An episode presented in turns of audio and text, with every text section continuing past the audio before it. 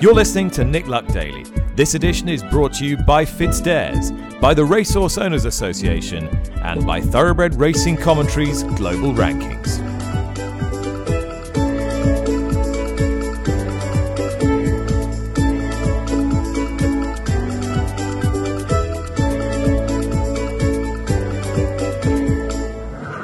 Good evening. Thank you for listening to the Saturday edition of the Nick Luck Daily podcast. It's Friday, the 8th of October, and my name's Charlotte Greenway.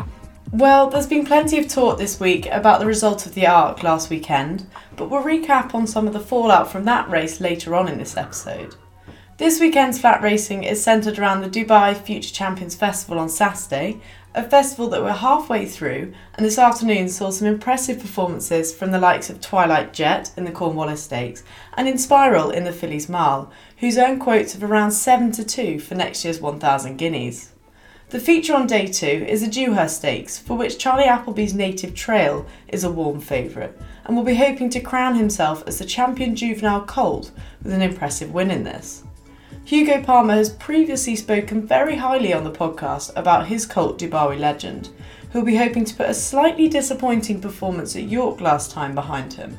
Jay Mangan gave her thoughts to Nick about how the race might play out on this morning's episode it for me might might well be a disappointment if he gets beaten basically because I thought we had good two year olds in Ireland until he came over to the national stakes and blew Point Lonsdale et al away at the Curragh. He's physically a really imposing horse. I was very impressed with him that day. Charlie Appleby usually brings uh, quite a good two year old to the national stakes and for me, if he gets beaten in the Dewhurst, then that really raises serious questions about the Irish horses that he beat at the Curragh. But Bayside Boy, of course, conquered the Queen's horse in the Champagne. Straight answer supplemented uh, uh, after winning the Blenheim at Fairyhouse. Not something that Ger Lyons typically does, but I suppose the two Ger Lyons horses, after disappointing at the previous Newmarket meeting, just have a few questions to answer there. And don't underestimate Glounthaune. There's shades of tenebrism about Glounthaune. We haven't seen him since way back at the start of the season, where I thought I was at the Curragh.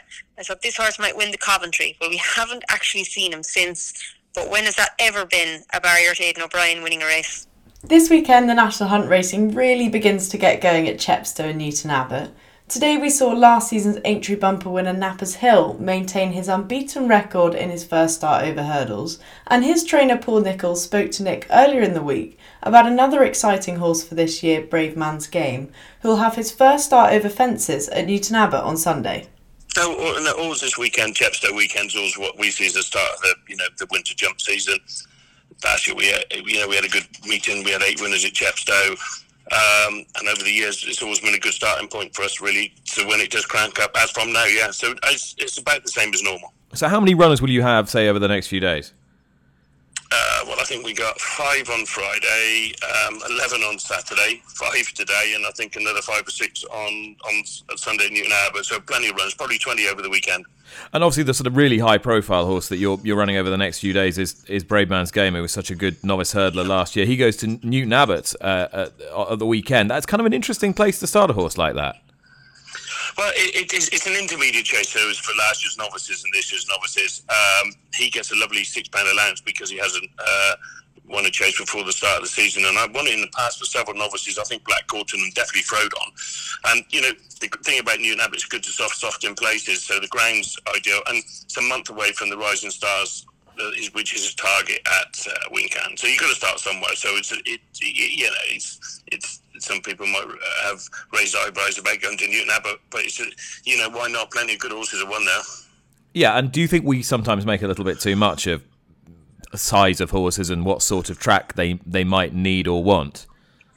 Well, look, he, he's two mile five. This time last year, he was running over two miles at, at, at Chepstow and next to the him. He's not short of speed and he worked really well this morning with a fairly sharp horse. He's not slow, and the thing is, everybody everybody wants to see these horses run more often. And um, it's you know, if the ground's safe, he, as I said to the guys that own it, he just will have a gallop and run around Newton Abbot, jump some fences, there, do it at home. And you know, if he did happen to win, it's a nice prize. So yeah, let's get him out and get him running. Uh, would you would he would he be the sort of horse this season? Do you think that's robust enough to take a few races? Well, yeah, but you know, last year he started off with Chepstow, so it's the same weekend as he started last year. Um, yeah, you just a big horse like that, you pick and choose your races, and if he goes, then that's a prep race here, goes to Wincanton, and then we can decide what we do afterwards. But you know, as I said, they've got to start someone. It's all experience for him. But you know, he, he carried on all through the season last year, running in Cheltenham and Aintree, so it's not a problem with him really. The Arc result last weekend came as a shock to most people, with Torquato Tasso winning at 66 to one. Having been touted as possibly the best race for 10 years, a lot of people have come away disappointed and have put the result down to the heavy going. Because of this, talk from France this week has been that they might move the arc forward by a matter of weeks in search of decent ground, and Nick discussed this with David Yates on the podcast this week, who brought out his very best Harry Enfield impression to convey his thoughts. What's gotten into people? Um, earlier this year, we had suggestions from various racing luminaries that the Derby should move to July, thereby completely changing its character, whereby at the start of June we are learning about these these relatively nascent uh, three-year-old colts, and now Olivier Delloye is mooting the idea that the arc could move, and and I think that this is purely borne out by the fact that maybe they got a result that they weren't expecting and possibly that they didn't want, but. I don't see uh, the system as it is works extremely well. Yes, we've had the last three arcs have been run on soft or heavy ground. That is true. But if you look before those, and and you and I did this uh, uh before uh, we came on air, looking through the arcs this century, then most of them are run on either fast or good good to soft ground. There are there are a few of them that have been run on uh, under the conditions that we've had the last three years? Well, it is uh, uh, my own personal view, and I'm in no way a climate change denier.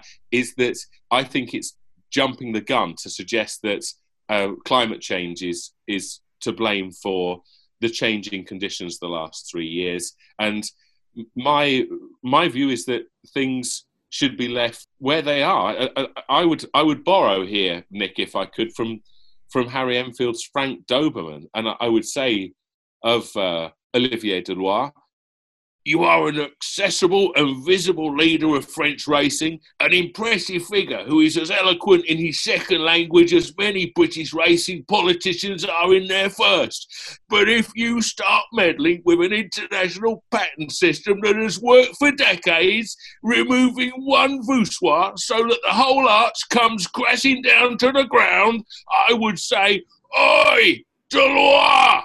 No! The good news is that Giulio Romic announced on Thursday that Torquato Tasso will stay in training next year, and so we'll be able to find out if this truly was a fluke.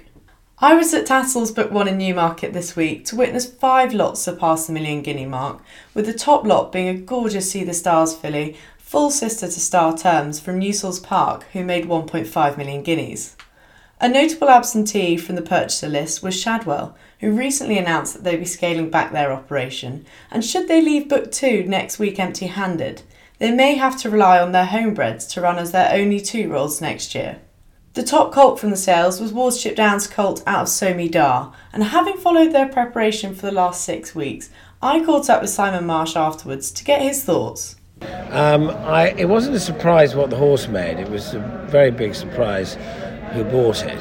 Um, and um, he was the most exceptionally nice horse. So we always came here with big expectations that he would he would make a really good price in the ring, and he deserved it. He was a, one of the most incredible families in the stud book, and um, he was a beautiful individual. Is a beautiful individual. Um, no, the more surprising thing about the whole thing that was that um, my very, very good friend Bill Farish bought the horse, and um, I had not one single iota of an idea that he was even interested in the horse. Um, and so when Charlie bought him um, and showed me the ticket as to who he bought him for, I, I literally couldn't believe it. But he, anyway, Bill has bought him for a, um, a syndicate, um, and he will race in England. Uh, Bill is American, comes from Lanes End Farm in um, in America. He runs Lanes End where they stand some wonderful stallions like quality road. And, um, some, it's been a fantastic farm forever. And um, so what he's going to do is he's going to um, syndicate the horse into 40 shares. And um, I think he's going to sell the shares for forty-five or fifty thousand dollars each. Um, he said to me today that the demand has been quite incredible of people ringing him wanting to get involved. So, um, and then hopefully the horse will, will fulfill the potential that everybody expects of him, and one day might even go to stud. But um, no, it's a it's a really good idea, and I'm sure it's going to be really really popular, and he might well do it again. Sticking with the bloodstock theme, I thought a nice note to end on was Nick's conversation with John O'Connor of Ballylynch Stud in Ireland about the impact that his star stallion Lope de Vega has had in recent years, and his top lot this week made 725,000 to Godolphin from Whatton Manor Stud. I'm talking to you at a perfect time, really, and Lope de Vega unsurprisingly responsible for a huge portion of your good-looking draft this week at at Tattersalls. He is now mentioned in the same breath as all those global elite stallions. He's also attracted massive interest from from the United States. Is that something that's in any way surprised you or not? I'm not sure if it surprised me, Nick. Um, his his record in the United States is is exceptional, and um, you know we we've been lucky enough to sell a few nice horses by him to to America, including Aunt Pearl, who we sold at this very sale uh, two years ago and who went on to win a Breeders' Cup uh, juvenile race. And uh, interestingly, that was our second filly that we sold here at Tattersalls to win a Breeders' Cup juvenile fillies because we had previously sold Crescelium. And uh, we also sold um, Red Rocks uh, at Goffs, uh, who, who, also won a Breeders' Cup. So we've we've been looking at the Breeders' Cup, and uh, de Vega has now established himself as a leading um, a leading star in the United States, and uh, certainly we get lots of inquiries and visits from um, American breeders, and um, we've been busy with the local. We've had lots of, of viewings from the American clients that are here this week. I hope you've enjoyed this week's recap. Nick will be back with you on Monday morning again from Kentucky. Enjoy both the flat and national hunt racing this weekend. Thanks for listening.